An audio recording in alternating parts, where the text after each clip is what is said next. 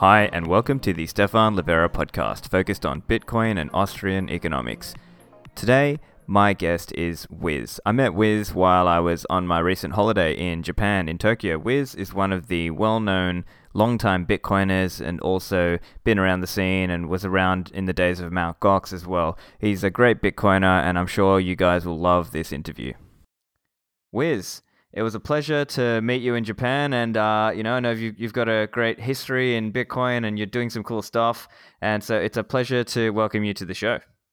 Yeah, thanks, man. Ha- thanks for having me on your show. It's an honor to be here. Fantastic. So, look, I think some of the listeners who are a little newer, they might not know you and know a little bit about your history, your involvement with, you know, Bitcoin and the Tokyo scene. Tell tell them a little bit about yourself. Sure. So, um, I'm originally from Honolulu, Hawaii, and I moved to Tokyo when I was about 20 years old. So, I've been in Tokyo for a good 13 years now, and um, I'm a total. Uh, you know, high school dropout hacker kid who grew up on, you know, EFnet IRC networks with script kiddies. And uh, that's how I learned how to kind of use a Unix shell and how to write some code here and there. And um, yeah, actually, I, I grew up working for like some ISP startups and some data center startups in Honolulu. And that's how I kind of learned what's going on. So, yeah, um, let's see. So I've been in Tokyo for 13 years. I've seen a lot of drama, especially in the Bitcoin scene. You know, it started. It all started with Mt. Gox trading on there, and uh, to the modern day now, where I'm literally running the, the meetup group in Tokyo, and uh, you know, we got like a really solid following. So yeah, it's, it's it's a lot to talk about, I guess. Yeah, excellent. I, I know. Uh, you know, you've got. Uh, uh, although it's no longer you're no longer involved, you're also you're also part of the WizSec group as well, self-titled. So uh, maybe just tell a little bit about uh, you know just for the listeners who aren't as familiar, just a little bit around what WizSec did or does. Sure. Yeah. So um, it's uh, it was originally a group of three people: uh, myself, my friend Kim Nilsson, and an attorney from New York named Daniel Kelman. We'd all been goxed after we lost everything we had on Mount Gox, and uh, we just started working to investigate and figure out what happened. Um, of course, largely now it's it's just Kim and his blog and, and all his hard work over the years, uh, researching, investigating Mount Gox, analyzing their database, every, everything like that. Um, you know, I want to make it really clear. I'm not affiliated with WizSec anymore. I haven't. I left years ago. It's all Kim now. All the uh, hard work he's been doing, he deserves 100% full credit for that and uh, you know I'm just a freelancer. Now. I'm just Wiz now. Yeah, yeah, cool, cool. Um, and look, I know you've done some really cool stuff recently as well. Like, obviously on Twitter, the followers might know you had a really great thread about being more self-sovereign, and so I think that's a big focus of yours. So maybe just just tell us a little bit of your thoughts on that. Why should why should people try to be a little more self-sovereign? Yeah, I guess I was really lucky to grow up uh, in the ISP kind of data center scene where I got to really learn how the internet works firsthand to the point where I was uh, pretty much running, you know, a lot of important internet connectivity in Hawaii when I was a teenager. And that got me to figure out, you know, how to get IP address blocks, how to how to connect routers to, uh, you know, how to do cross connects, what's an internet exchange, and basically just how the internet works in general. And from that knowledge, I had just set up a small ISP just for myself in Honolulu um, when I was very young, and I still have it to this day. And it's actually a lot simpler than what you might think.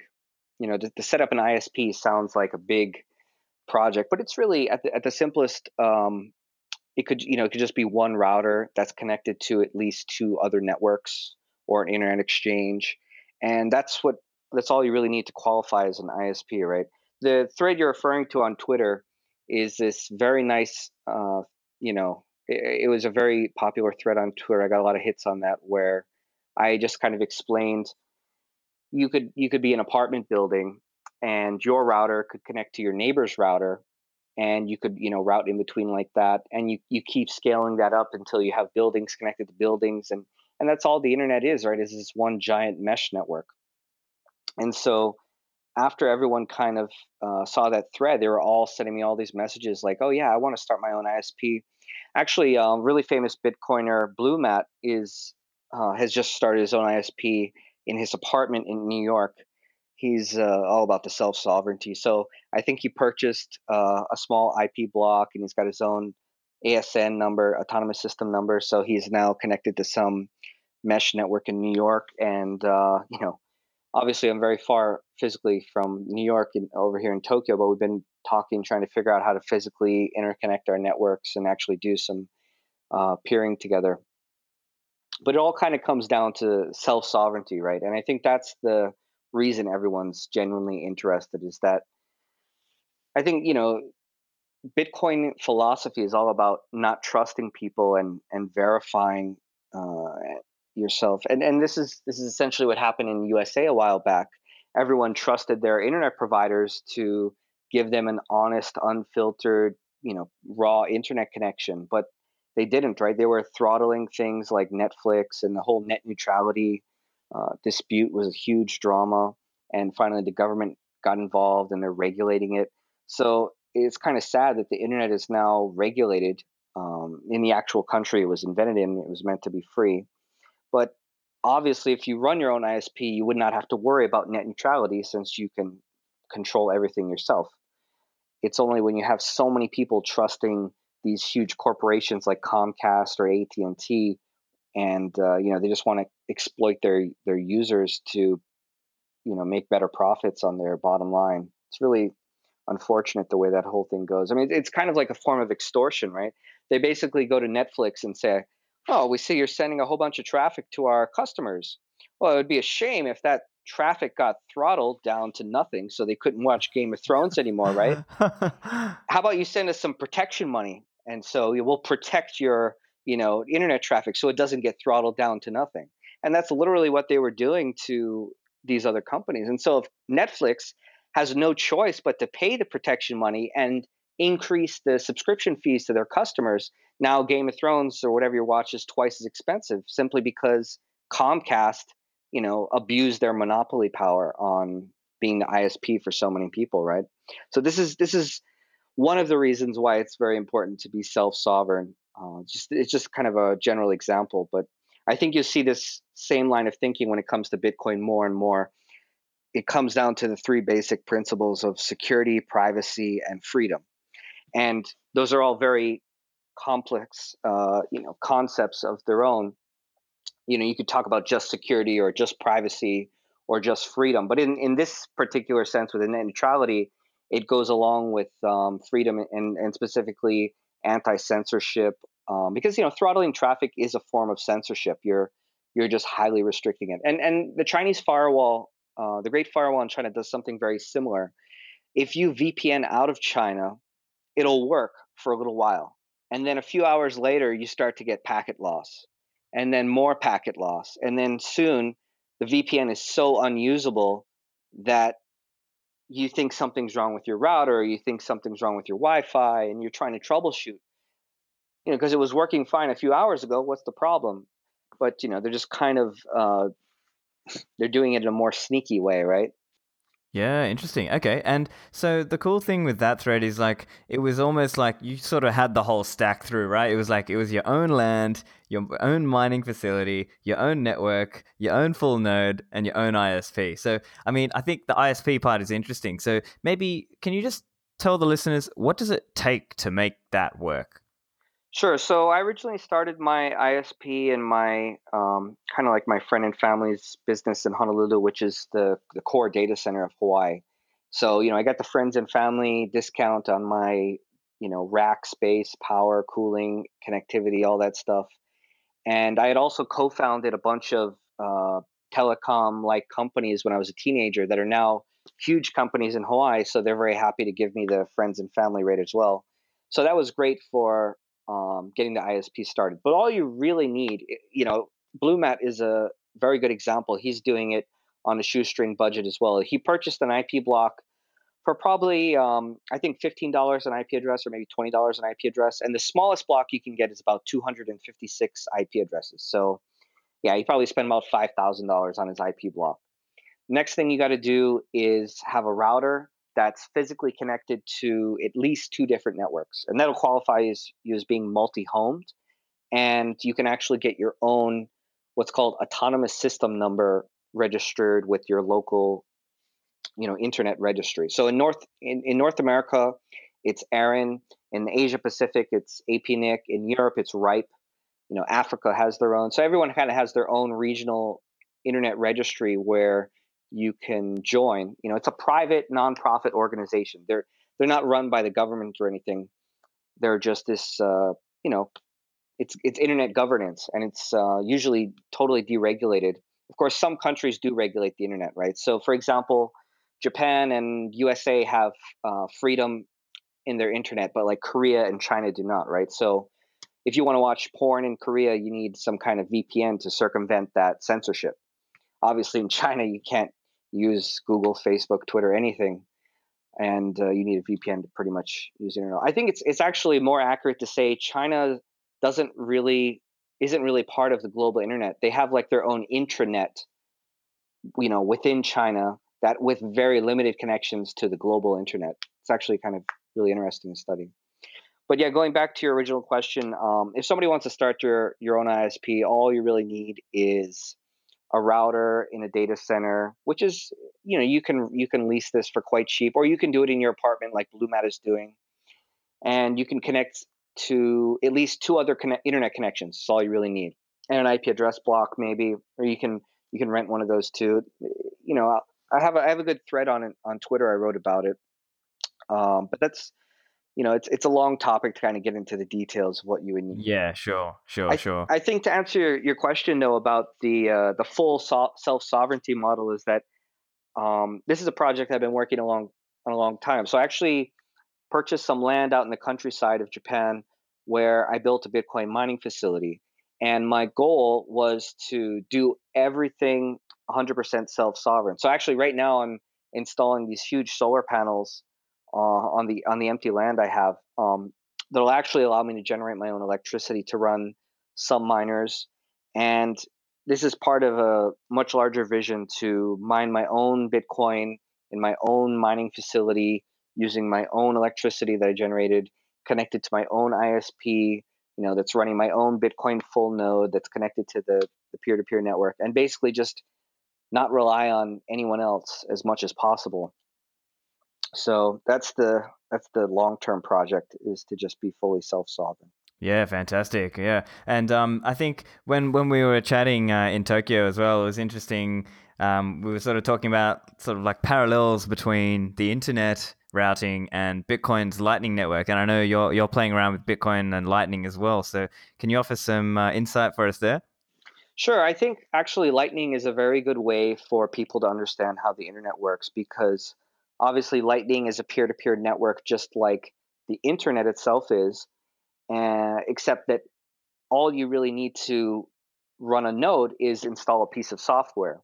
Where if you're going to run your own quote unquote full node on the internet, you actually need you know a physical router that's physically connected to other routers and um, so as you know to run a lightning node if you just set up the software by itself you can't do anything you need to connect to other nodes so okay great i connect out to a few other nodes and um, as you know some some nodes are very well connected like uh, even you could call them hubs routing hubs for example like Bitrefill. hubs Go on. It, it, it's true though. Just like the uh, you know the internet, there's um, there are tier one providers like Sprint or NTT or you know CenturyLink, Level Three, all these you know even Comcast. Basically, if you have global network, people will pay a whole bunch of money to connect to you, and those are what people commonly understand as ISPs, and those are the quote unquote hubs of the internet, right? And then you have guys like me who are not hubs, where the the Leafs or the um, you know we're not nearly as well connected. I mean, my network is actually connected to about 20 other networks in the world, and they're mostly uh, between Tokyo and Honolulu. Just friends that I've made along the way who are very happy to peer for free, or or some other actually large ISPs that just happen to have an open peering policy. Like for example, Hurricane Electric is a tier one provider, and they actually have an, an open peering policy, and they'll peer with anyone for free. So they're really cool.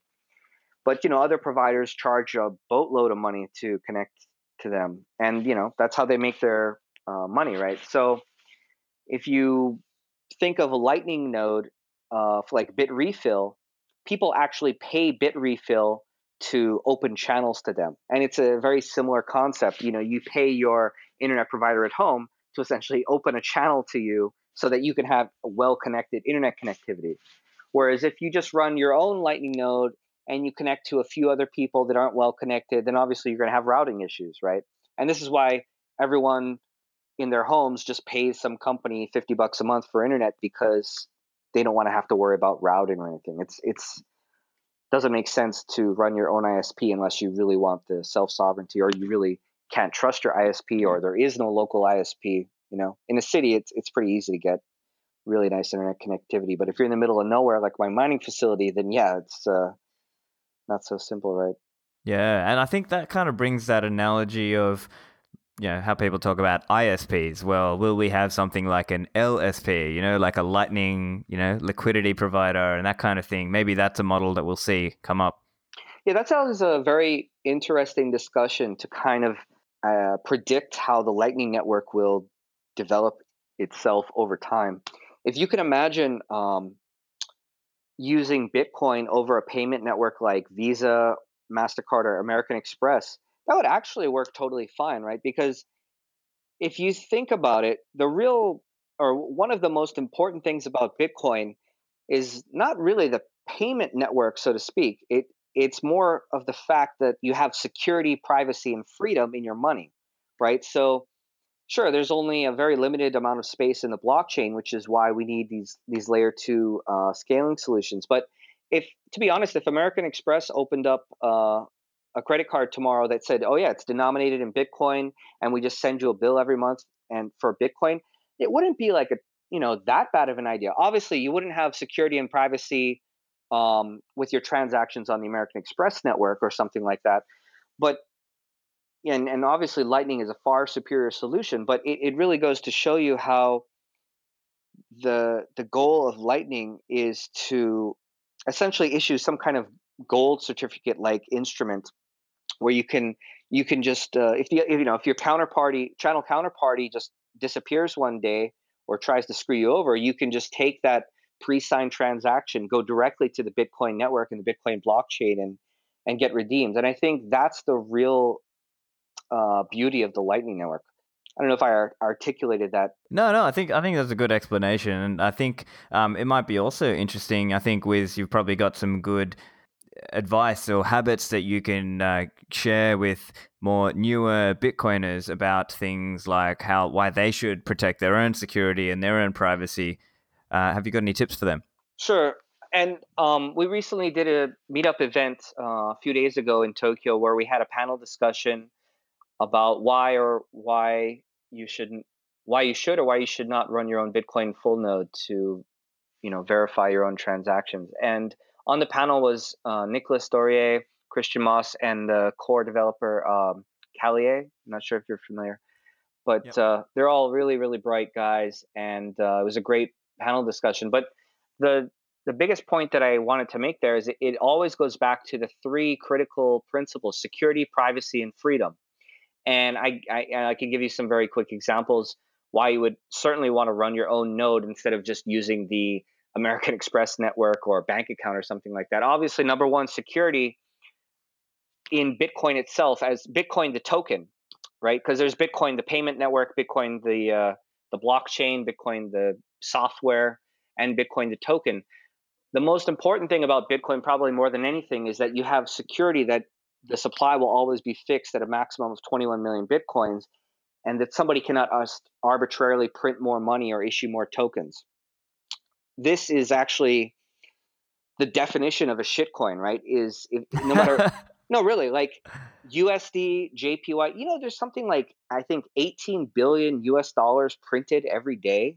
It's it's insane how much money that uh, the government and the bank robs from from you just through inflation. Um, you know, without you even realizing it. I mean, in some countries, it is so so bad that it is actually visible. Where they'll, you know, in in the supermarket, they'll reprice the produce like several times a day because the inflation's that bad. But you know, obviously, that's the number one benefit of of Bitcoin in general is that you have security that your money will not be devalued. No one can steal your purchasing power through inflation. But number two security reason why you would want to run your full node is for verification. This is what we always say in Bitcoin, right? Don't trust, verify. And this simply means if I send you some Bitcoin, how do you really know if you receive that Bitcoin or not? Well, you pretty much have two ways to do that. You could use somebody else's node or you could use your own node. And when you use somebody else's node, these are typically called block explorers. And, um, you know, it's who do you want to trust? Maybe some people in the past trusted sites like blockchain.info but you know they would they would often not properly verify transactions or i remember one time the blockchain.info even showed that satoshi's coins had moved which was obviously totally uh, false but and no other blockchain uh, no other block explorer showed that at the time but it just goes to show you they weren't verifying right? They were just kind of trusting you know who knows what kind of uh, implementation they had but that's a very good example of why you should run your own full node and not trust somebody else's full node is just simply to know if you really receive the funds or not. You know, if I, if I say, all right, I, I'm going to send you a million dollars for some gold or some some other products you're going to release, you probably want to wait for 10 confirmations, right, before you send those goods out. Just to be triple sure that you're not going to get screwed over. And that's that's really what it comes down to. Of course, there's always some security trade-offs. Maybe you want to release, you know, if it's a $5 coffee at the cafe, probably not, you know, so much of a risk of getting a double spend attack on a five dollar transaction. But uh, you know, there's different security trade offs for different amounts. And then, of course, fantastic. You know, running your own Bit full Bitcoin full node, you also have privacy, right? If you're asking blockchain.info, uh, did I receive this million dollars to my address? Well, now, of course, blockchain.info knows that you have a million dollars or that you're expecting it at least. Whereas if you run your own Bitcoin node, you can just ask your own node privately and monitor the addresses you're interested in or the transactions you're interested in, and nobody would know that you're watching those except for you. And uh, number three reason, or I guess the big reason to do it is for freedom, and it comes down to anti-censorship, right? If if you're using somebody else's node, they could potentially censor your transactions or your activity. And this this has happened a bit in the past, but I mean, just very simply, you have self sovereignty, you have security, privacy, and freedom if you run your own Bitcoin full nodes. Of course, you want to do this, right? It, it's how Bitcoin was meant to be used. Yeah, great, great, uh, great articulation there. I think a lot of the uh, the newer listeners to the podcast will really uh, appreciate your explanations there. Uh, I think one more thing I was keen to touch on is just obviously as you're an expert around networking and the internet, how important is it to use, and do you have any tips around VPN and Tor usage for the listeners? Sure. So I actually um, I was an executive at a VPN company called Private Internet Access for a short while, and actually left that company with the CEO to start our own VPN company, um, which was later acquired by Private Internet Access. Um, but uh, long story short, yeah, I, I've I have a lot of experience working with VPNs, and uh, you know they're they're really great because um, you don't have to, no matter where you are in the world, you don't have to be at the mercy of that internet connectivity wherever you might be. You could be in the middle of China and you can just VPN back to your home ISP in Tokyo or Hawaii where you have your own freedom and no one will be able to see what sites you're visiting. No one will be able to manipulate the traffic that you're being sent. No one will be able to censor what sites you're trying to view. Because you know, th- you know th- that whole VPN uh, use case is totally different depending on where you are in the world, right? If you're in USA, you might just want to download some torrents and you might not want your ISP knowing about it or you might not want the Hollywood knowing about it just for pure privacy. And in that case, content is really king for the developed countries like USA. You're not worried so much about, you know, getting uh, arrested for posting some something that's negative about the government. But if you're in China or some other country, you'd absolutely be worried about your personal safety if you're writing negative things about the government. And so the privacy you gain from using a VPN from China is for a very different uh, purpose, right? For freedom or for privacy or even your personal security. So, you know, or, or if you just go to the Starbucks and you're using the public Wi Fi there, obviously everyone can see your traffic because everyone has the same password to the same Wi Fi network. So that's the actual security use case for VPN is just when you're on a public network, shared network. Um, you know, there's lots of reasons to use a VPN, but they're all really solid and they're all in line with the self sovereignty uh, provisions. Just obviously, you have to trust wherever you're VPNing to, right? You're essentially uh, replacing the local ISP wherever you might be in the world with the ISP that you're VPNing to. So, of course, I run my own ISP. I VPN to my home network, so I trust myself. But if you don't run your own ISP, you can, you know, pay five dollars a month to some VPN provider and trust them instead. And this is something you should really do your own research about if you want to trust a VPN provider to not log your traffic or, you know, monitor you in some ways. And a lot of them accept Bitcoin or even uh, other anonymous forms of payment and uh, you know there's there's hundreds of them on the internet you, can find one that meets your needs right? Uh, you also mentioned tor. Tor is is really beautiful because it's this distributed peer-to-peer uh, essentially kind of like a vpn network except there's no central point of failure. And um, of course there's some downsides whenever you have a decentralized network like with you know bitcoin or tor or anything is that it's always going to be more efficient if it's centralized, right? So, but making it decentralized, sure, it's it's slower, it's less reliable, and uh, you know, there's even security flaws, right? Look at Silk Road. Poor Ross, you know, uh, Ross Ulbricht got busted because of some security flaws in Tor, where they were able to uh, basically figure out where his server was or, or whatever methods they used and a number of other, even Silk Road 2 and a number of other uh, Alphabay, all these sites. So it's probably better to, in my personal opinion, trust uh, a VPN provider or, or run your own VPN server on some leased hosting provider if, if you can. Um, I don't I don't know Tor is 100% legit, but there's so many VPN protocols, especially like OpenVPN, that are really rock solid. And um, yeah, I could talk about VPN for hours, man. yeah, great, great. I think there's one other point I was keen to touch on.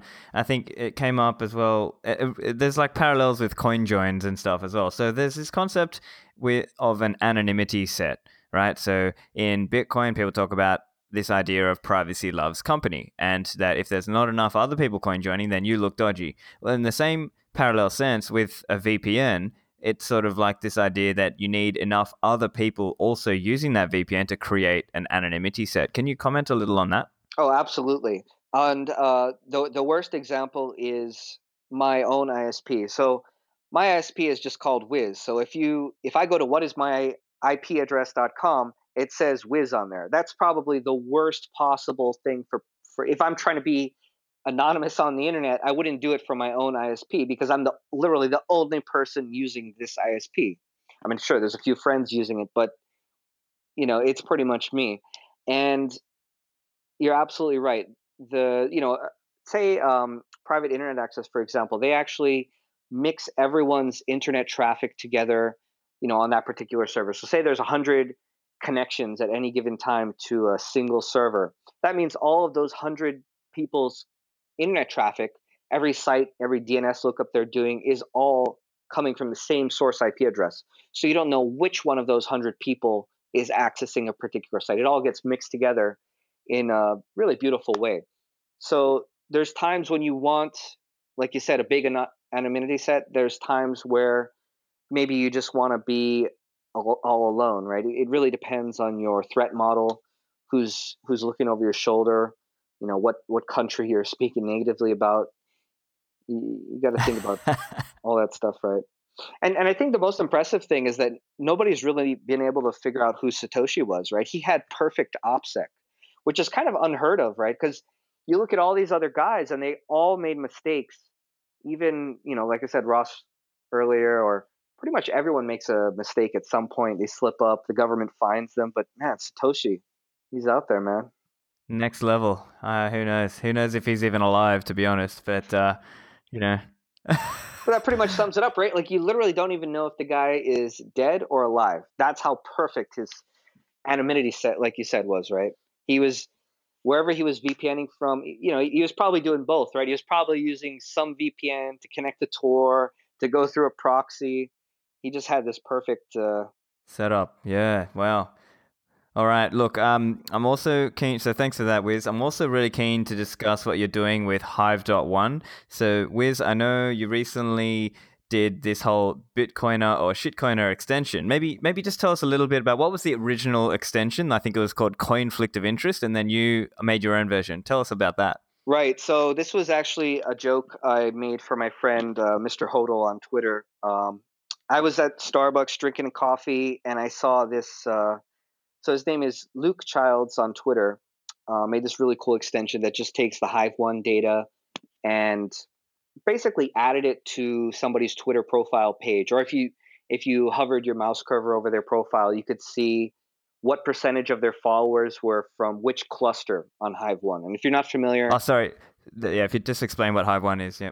Right. So if you're not familiar with Hive One, they are basically a data scientist company. So they're not um, they're not originally Bitcoiners, but they're rapidly becoming Bitcoiners as I'm kind of educating them here and there. Uh, what they do is they look at all the public data on Twitter and they analyze your followers. What they take is you, they take all your followers and um, I don't know if you're familiar with graph theory, but they they basically do some clustering analysis analysis, and they cluster all these people together. And and this is a very low level human instinct, right? It's like uh, tribalism or echo chamber, whatever you want to call it. But for whatever reason, uh, you know, Democrat, Republican, humans always kind of go into these uh, clusters. And you can very easily identify this with graph theory.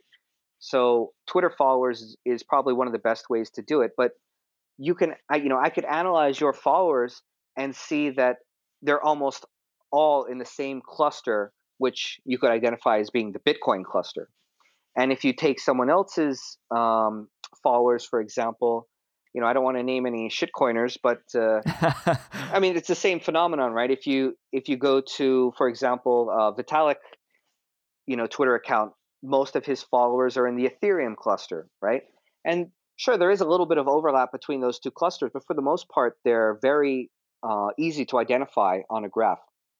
And what this browser extension did was it would just have a few kind of um, percentage meters of what percentage of your followers belong to each cluster. And so I think he had four clusters Bitcoin, Bcash, Ripple, and Ethereum, or something like this.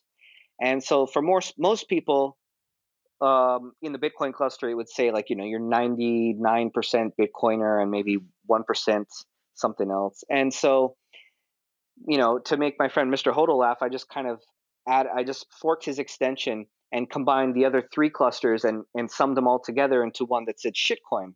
And so I I love it. Yeah, I put it on the Chrome web store as Bitcoiner or shitcoiner.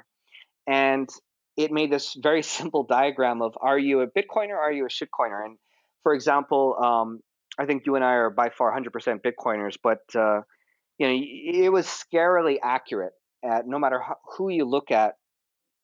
You know, some some other podcasters, I'm not going to name names, they would be kind of in the middle. You know, maybe like 50% Bitcoiner, 50% shitcoiner, and uh, it was always very very accurate. And so while I just released this as a joke, I checked my um, Chrome Web Store stats a few hours later, and I had like hundreds of uh, users had started using this extension. I was like, oh my god, this is actually like a huge thing. So I started talking to the Hive One guys more and uh, became really good friends with them and kind of, you know, just doing my best to be a Bitcoin evangelist and teaching about the fundamental principles of Bitcoin. And they're actually super interested in Bitcoin. Um, and so um, now that I've kind of joined them as a, you know, contributor or, uh, you know, part of their organization in some way, the project that um, using, or the, I'm actually starting two projects using their APIs, even though it's um, they're, they're going to share quite a bit of code. The first site is uh, an extension to the, or maybe the, the logical next step of the Bitcoiner or Shitcoiner browser extension. So it's going to be a website called bitcoiner or shitcoiner.com where it will have essentially just a, a list of all the people on crypto Twitter and it will very accurately label them as Bitcoiners or shitcoiners. And uh, Yeah, you're going to be able to. Um, well, so so that's the first step, right? Is just making the list. And then the second step is turning it into a much more useful tool where you can actually log in with Twitter to the website itself. It'll analyze the people you're following and say, okay, looks like you're a pretty hardcore Bitcoiner, but uh, I see you're following these 10 shitcoiners. Would you like me to would you like me to just go ahead and unfollow them for you? And so if you're looking to improve your signal to noise ratio on Twitter, this is going to be a very useful tool. And I hope it can defend Bitcoin against some of the social attacks that it's seen recently. I mean, just to give you a really quick example, we had a Bitcoin meetup last week in Tokyo, and uh, well, they, they say it was a coincidence, but the Bcash meetup changed its meetup to be at the same place at the same time as our meetup. And so, you know, we're doing our presentations and our panel and stuff. And afterwards, they kind of come up and, you know, they're like, oh, you're paying for your beer with fiat currency. Why don't you use Bitcoin? What's the what's the fee, right? And you know, they're just so eager to, um, you know, spout their narrative, and and it's like, you know, yeah, I want to I want to argue with them and say like, yeah, it's called spend fiat, stack sats. Like, of course, I'm not gonna, you know, spend Bitcoin on a beer and pizza when I know it's going to double the you know double the price probably in the next month or two. I'm going to spend my dirty fiat. Whereas they're very happy to you know spend Bcash with its zero transaction fees. Here I could argue with them, but but what I really realized is that I don't even want to waste my time refuting that bullshit. Right? I just want to improve my signal to noise ratio. I just want to focus on Bitcoin only. I want to unfollow the shitcoiners. I want to follow the really uh, hardcore Bitcoin only people like yourself. And this tool, I feel, is gonna is gonna help Bitcoiners to to do that, right? To improve their signal to noise ratio and defend against the social attacks. Uh, another website which I've been contributing to recently is BitcoinOnly.com, and this is a this is a really cool source. Again, for people who don't want to have um, any noise with their Bitcoin studies. So bitcoin-only.com is a really great resource to find you know wallets or podcasts or meetups or any anything related to bitcoin that basically rejects shitcoin. So you won't find any shitcoin related you know noise in your uh, resources if you check out this site. And um, the maintainer of the site is this guy named uh, 6102 you know just a pseudonymous identity and uh, originally, we had created a, a, section of the site for Bitcoin only people on Twitter. And um, within a few hours, people were arguing like crazy on Twitter. No, this guy's not a Bitcoiner. He's a shitcoiner. He was shilling this coin. And we decided really quick, like, all right, we're going to have to take this people section down from the Bitcoin only site because it's just too dramatic and, and too hard to maintain and too controversial.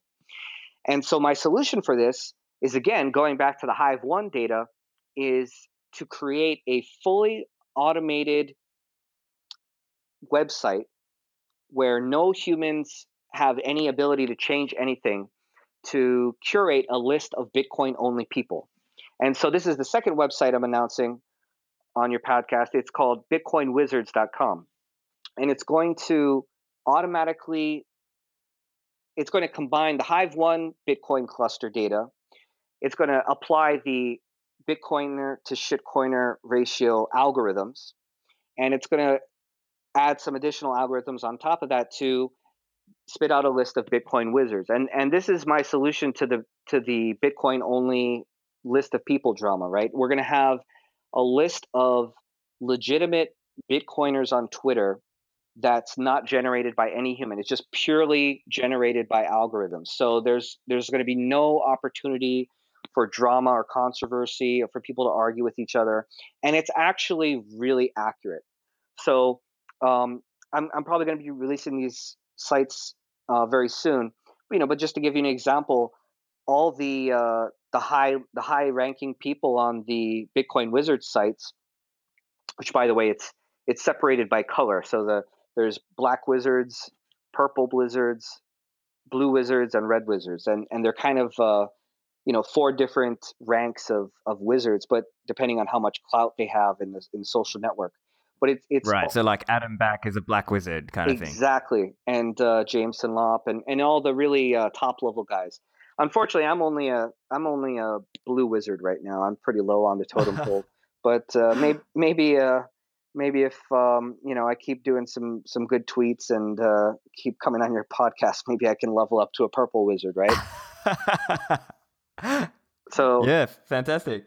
I think it's a great idea. Um, I think um, it's it. Um, I think I see a bit of value for new people as well, right? Like if you're new to the space, like those of us who are kind of already deep into this, we know who's like a Bitcoiner, who's a shitcoiner. But if you're new to this whole world, it's kind of difficult. And I think maybe there's a little bit of value there as well. Because if you're new, you might come and see, oh, look, Roger Ver has whatever, 580,000 followers or whatever he's got.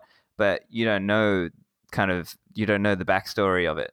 Exactly. And 100% of those 580,000 followers are all shitcoiners, right? So if if you understand clustering theory, it's kind of like um, Google's early implementation of people, uh, I'm sorry, PageRank. So now, of course, Google has very advanced artificial artificial intelligence where you can sing a song into your computer and it'll tell you what song that was or something. The earlier version of that was PageRank, right? And you would have this very highly technical recursive algorithm that would assign a score to each website on the whole internet. And I think there was only a few websites that had the perfect score of 10. I remember one of them was Wikipedia. So if you had a link from or like Creative Commons was was I think PageRank 9. So if there was a link from Creative Commons to your website, that would that would give you a huge boost because they had such a high reputation and they were kind of voting for you in that way. And so the people rank algorithm of Hive One, I mean, that's not what they call it, but it's very simple to understand, is that, you know, for example, if Adam Back is following you on Twitter, well, you just got a huge boost in your score because he's highly ranked. A lot of people follow him. And so it's this very recursive algorithm that, uh, you know, if a lot of high clout people follow you, then your score will be high as well. And, uh, you know, or you could have a million low clout followers and it all adds up right so so there's many ways to get that overall high score and that's how the the bitcoin wizards site works is that it takes those high ranking people which like you said it could just generally be um, you know like for example fluffypony is a really awesome uh, monero developer but he's not a you know a, a bitcoin maximalist guy right he's a he's a monero developer so the point of the bitcoin wizards site is that it takes even though he's high ranking on the Bitcoin cluster list, just because lots of Bitcoiners happen to follow him, it actually analyzes his followers and sees that a lot of them aren't in the Bitcoin cluster. So he actually has a lower Bitcoiner to shitcoiner ratio than, say, you or I would. And so the Bitcoin Wizard site would actually filter him out and disqualify him from being considered as a Bitcoin wizard on this site. And so that's what the the different ranks of wizards are, right? It's it's a combination. You have to have both scores. You have to be highly ranked on the Bitcoin cluster from Hive One, and you also have to have a very high ratio of Bitcoiner to shitcoiner followers. Right. All right. And what about now? Okay, so a couple of the challenges that you might people might throw you. They might say, "Hey, Wiz, can't people game this algorithm?" Yes, it is possible to uh, game the algorithm in one particular way, and I think if you do this, it's totally fine. But um, obviously, the algorithm is analyzing your followers. And one hack you can do on Twitter is if you just block someone and then immediately unblock them, that will cause them to not be following you anymore. So if you have a lot of shitcoin followers and you want to improve your Bitcoiner to shitcoiner score, yeah, you could just block all the shitcoiners, right? And I think this is we should actually embrace this feature because um, I, I, I would I would totally suggest people, yeah, you should increase your Bitcoiner to shitcoiner score. You know, you you should, you know, because because that's the biggest social attack on Bitcoin, right? Is just people saying these false narratives and basically wasting your time and trolling you into arguing with them about you know something stupid. And and that's what Fox News does so well, right? Like to give a a real world example is that they just kind of muddle the issue and like you said, if you're a newcomer, oh, big blocks, small blocks, yeah, of course we should have big blocks, right? And if they don't understand the technical nuances of computer science, you know, you could be persuaded by a, a, marketing team, right? And this is why Ripple is so successful. And so the purpose of, of these two sites I'm creating is again just to kind of filter out the noise, improve the signal to noise ratio, and defend against these social attacks. Fantastic, yeah. And um, I think it just another common example, and uh, you know, it, historically there have been some people who, you know, tried to identify as a Bitcoiner for the social cred, right? But then they would like uh, start scamming, right? You know, so there there have been a few individuals in kind of sure. Bitcoin history who sort of who did that, and potentially this sort of um, algorithm, this sort of website might, um, you know, help at least some new newbies sort of see. And I, I, it obviously depends how many newbies would go to Hive One or go to you know your websites, Bitcoin or a shitcoiner, but there's potential there. Yeah, so I'll give you a quick example of that. Um, remember when we were having lunch in Tokyo a few weeks back? We were kind of looking over at the Hive One website really quick, and I actually uh, confessed to you that I wasn't too familiar with a lot of the higher ranking people on there, but I wanted to, you know, get to, to meet them, and I was very fortunate to meet you, and and uh, now we're friends. But um, there was one guy on Twitter I recently followed. His name is Pomp or A Pompliano, something yeah. like this. Yeah. And at the time, my Bitcoiner or shitcoiner extension wasn't working because Twitter had just rolled out this new UI. So I was uh, I was blind. I didn't have any uh, hard data to go by. But you know, like I clicked on his profile. I had like two hundred thousand followers, and he had just gone on CNBC and he was talking all these great things about Bitcoin. He refused to talk about shitcoins on the show when one of the people asked him about it. So I thought, oh, this guy's probably cool. So I followed him. And uh, I think like the next day or something, he tweeted something like Satoshi is legend with, you know, fire around it. And I saw his tweet and I thought like, oh, did some news come out about Satoshi? Like what happened? And so I replied back to his tweet like, oh, what, what are you talking about? But then a bunch of people kind of told me like on the side, like, no, that's just what he does. Like that's his way of, uh, well, growth hack, I think. Growth hacking. Yeah. and I went over to the Hive One site immediately, and I typed his name on the uh, the overall crypto cluster, where he was ranked very very high. And then I clicked on the Bitcoin cluster, and I typed in his name, and he wasn't ranked at all. Which, if you do the math, that means he has a hundred percent shitcoin score. If that's what my algorithm would would tell you, right? And I realized, like, oh my god, if my extension was working, I never would have followed Pomp. I mean, I'm sure he's a nice guy. It's just that I'm not interested in shitcoins, right? I'm only interested in Bitcoin. So I, you know, I just wrote him a very polite message, like, you know, sorry, dude, I'm actually not interested in uh, what you're tweeting about. So I unfollowed him, and you know, it's nothing personal, but if you're a Bitcoin maximalist person or you're just only interested in Bitcoin, this tool is actually really critical because even you know myself, I made the same mistake, and if and if I'm going to make this mistake, that means there's a million newcomers out there that are making the same mistakes, following the wrong people. Again, not going to name any names, but you can probably imagine this is why you know some coins are val- why some shit coins are valued so highly. When you look at them and you're like, this coin is totally worthless. Like, why does it have any value at all? You know, all these people should be focusing their their time on Bitcoin, and for whatever reasons, the marketing, you know, used car salesman tactics that they use, they, it works, right? And so this is my hopeful uh, solution to at least help defend against these social attacks. Interesting, yeah, and I think it's also. It, uh, I'm thinking now also about the importance of reputation in this space generally, right? So we notice that some of the people who are high ranked are people who have been around for a long period of time, right? They didn't just kind of come out overnight and now they are well known in Bitcoin. You know, they, they tend to have built up a reputation over time. And I think that's one of those things that's it's a little harder to fake. Exactly. And so the really cool, the really, really cool thing, uh, bro, about this algorithm is that it's kind of like this uh, holy grail of a, dis- a distributed consensus model, right? So I think Hive One is actually doing something that's a, a, true zero to one innovation in the sense that on the internet right now, there's no really good like reputation score system. And I feel this could be the beginning of that. So for example, you know, there there are some Bitcoiners or maybe former Bitcoiners, I should call them now, that, you know, did something that the Bitcoiner community did not agree with. And as soon as they did that, everyone immediately unfollowed them. And of course, their Hive 1 score tanked. And this is really beautiful for a distributed consensus mechanism, right? And the, the, the best part is that you don't have to trust Hive 1. You don't have to trust my, my website either, right?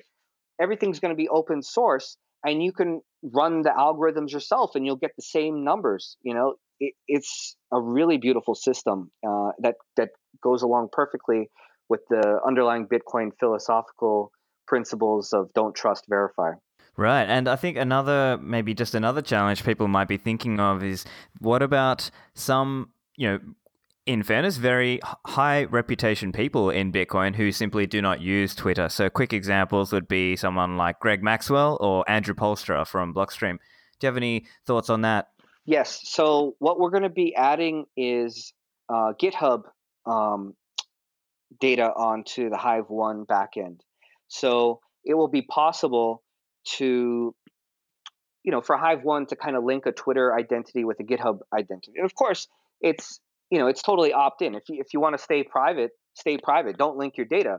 But the opposite is that is that you're not going to have a, a higher reputation score, right? So if you want to be a highly ranked Bitcoin wizard, you're actually going to want to link all your publicly available data so that Hive One can kind of rank it all together and see, oh yeah, whenever you push code to the Bitcoin core repository, you know, it actually gets merged into their repo and they can use that GitHub uh, contributor data to see who's committing what and um, assign some clout score, you know. So for the developer you mentioned, Greg Maxwell, he would actually get a pretty high uh, clout score just from his GitHub commits alone, right? So uh, coincidentally, like a lot of the highest ranking Bitcoin wizards are the, the core developers already, right? Just because most, like I said, the distributed consensus of Twitter is actually very accurate if you um, add it all together, which is which is what the algorithms are trying to do. Yeah, I think it's pretty cool as well that one thing is if you're a newbie coming into this space and you don't know who's legit or who's reputable, in some sense you're relying, you're sort of putting a little bit of trust in the fact that all of the other highly reputable people follow this person, they retweet this person, they press like on their tweets, that kind of thing, or link to them. So I think that's an interesting idea as well. That as a newbie, you can take advantage of the expert knowledge. Right, and and that's the real beauty of a, a page rank or people rank type of algorithm is that you know you like you said you can game the system of Twitter right now in the sense that you can go on uh, Fiverr.com and buy 100,000 fake Twitter followers for five bucks. Or if you want your tweet to have a million likes, you can go on Fiverr.com, pay five bucks, and now you, all your tweets have a million likes on them, right? That's going to um, not affect your Hive One score at all, right? Because Hive One looks at the rank of the people who are like or who are following you. So, you know, if Adam Back is following you, you'll get a very high score. But if some botnet's following you, Hive One doesn't care about those guys. They don't have any ranking on Hive One. So this is um, a very good tool to kind of counteract that uh, fake follower, you know, problem. Like you said, if you're a newcomer and you look at someone's profile and they have a quarter million followers or even a million followers, you know, you think, oh, this guy's really cool, but it's all bullshit, right? And that's what the tool aims to kind of uh, reveal. You know, it's just all about transparency. It's funny, like even the Hive One guys, um, the reason they want to go Bitcoin only, it's kind of hilarious. All the other clusters are complaining to Hive One because you know it's basically introducing transparency, right? But all the Bitcoiners, yeah, all the Bitcoiners are going to Hive One and like, oh yeah, this is great. It's increasing transparency, right? So you know, it's just a difference in, uh, I guess, ethics or morals. But uh, yeah, Hive One is as uh, really awesome. And I'm trying to build on top of their data APIs with my own, you know, algorithms and present it in a very user friendly way. Um, my sites are going to allow, like you said, people to just mass follow. So if you're a total newbie, you don't know who to follow, I'm just going to say, yeah, go to bitcoinwizards.com, log in with Twitter, and you can just say, okay, I want to follow the top 100 uh, wizards on this website, and I can, you know, guarantee you that it's going to be uh, some of the highest, the best content on Twitter you can get. And this is not my personal opinion. This is what the just purely algorithms are telling you um, based on graph theory and clustering, right? Fantastic, and and this could be like um you know I, you mentioned earlier the Bitcoin only website, which is fantastic. I every now and then I, I DM with uh, six one zero two Bitcoin only, great guy. Um, and so he might even do something like set up a link where if you're a newbie, you can click this and it'll you know take you to that site and follow all the top 100 or 150 or whatever um, Bitcoiners on e- Twitter. Exactly that. Yeah. So that that's my real goal is uh, in developing the Bitcoin Wizard site is to kind of partner with 6102 and two and his Bitcoin only site as the people uh, portion of the site. So we're, we're going to link the two sites together at some point. And the Bitcoiner or Shitcoiner website is um, mostly just to improve your signal to noise ratio, right? It's going to allow you to unfollow the, the shitcoiners that you're not interested in and maybe follow some of the Bitcoiners that you didn't know about and that you are interested in.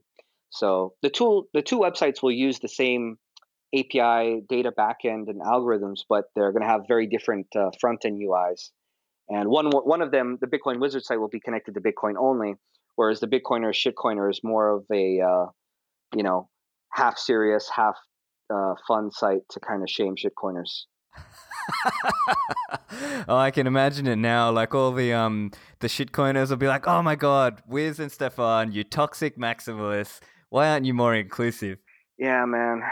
That's that's what we got to do, though, right? We got to defend Bitcoin against these social attacks, and and just you know, because I'm I'm the organizer of the the Tokyo Bitcoin, the only Tokyo Bitcoin meetup. Right? That sounds ridiculous to say, and I'm actually starting another one out in Kanazawa, um, which is a few hours out of out of the city away from Tokyo, and you know, there's a huge difference between the level of um, you know, Tokyo people are are it's a big city. Everyone has Bitcoin. They're much more savvy. But if I go in the countryside, they're starting from zero, right? And I really have to teach them what is a full node, what is a wallet, you know, what is a block explorer, and I can totally see why Japan has mostly been investing, if you can even call that, in Ripple and Bcash. It's simply because they didn't know any better it's a very trusting society, very trusting culture. If somebody goes to them with a nice presentation and you know a nice uh, speech about why Bcash is the real Bitcoin or why Ripple is better than Bitcoin because it's quote unquote you know regulated or whatever their narrative is, that's you know that's they buy it. And uh, so many Japanese people, um, like I've met, and they're like, "Oh no, I don't have Bitcoin, but I have Ripple." And and it just kills me inside, right? And so I realized this is what I have to do. I have to build these websites. I have to organize these meetups, and I have to, you know, educate the the masses to really defend against these shitcoin scams. This is like my calling in life, or, or you know, this is how I got to give back to the community, right? Um, I love Japan, and I really hate that it's over. It's, it's just infested with all these shitcoin scams. It's the worst. Mm, yeah, definitely. Uh, yeah, I think that a lot of my listeners will probably feel very similar uh, about wherever they are. So, um, yeah, look. Um, anyway, look, I think that's pretty much it. Um, but look, let us know if you've got anything else you wanted to add about Hive.one or about yourself. And obviously, before we let you go, uh, let the listeners know where they can find you. Sure. So I'm Wiz on Twitter, W I Z. And the two websites that I'm going to be launching uh, shortly after this podcast is released are bitcoin-wizards.com and bitcoiner or shitcoiner.com. And um, yeah, hit me up if uh, you want to talk about Bitcoin. Fantastic. Well, look, thank you very much for coming on, Wiz. I've really enjoyed the discussion, and I really appreciate that you're uh, really strong about being a Bitcoiner. So thank you for that. Yeah, I'm, I'm a hardcore Bitcoiner, man. Thanks a lot for having me on. I hope you guys enjoyed that. I certainly found it very interesting around the graph theory and clustering. I think it's obviously it's not a silver bullet, but it might help newbies find good people to follow on Twitter. So make sure you check that out. Links are in the show notes. This is episode 74. Just note the sites will not be available straight away. However, there are Twitter accounts available right now.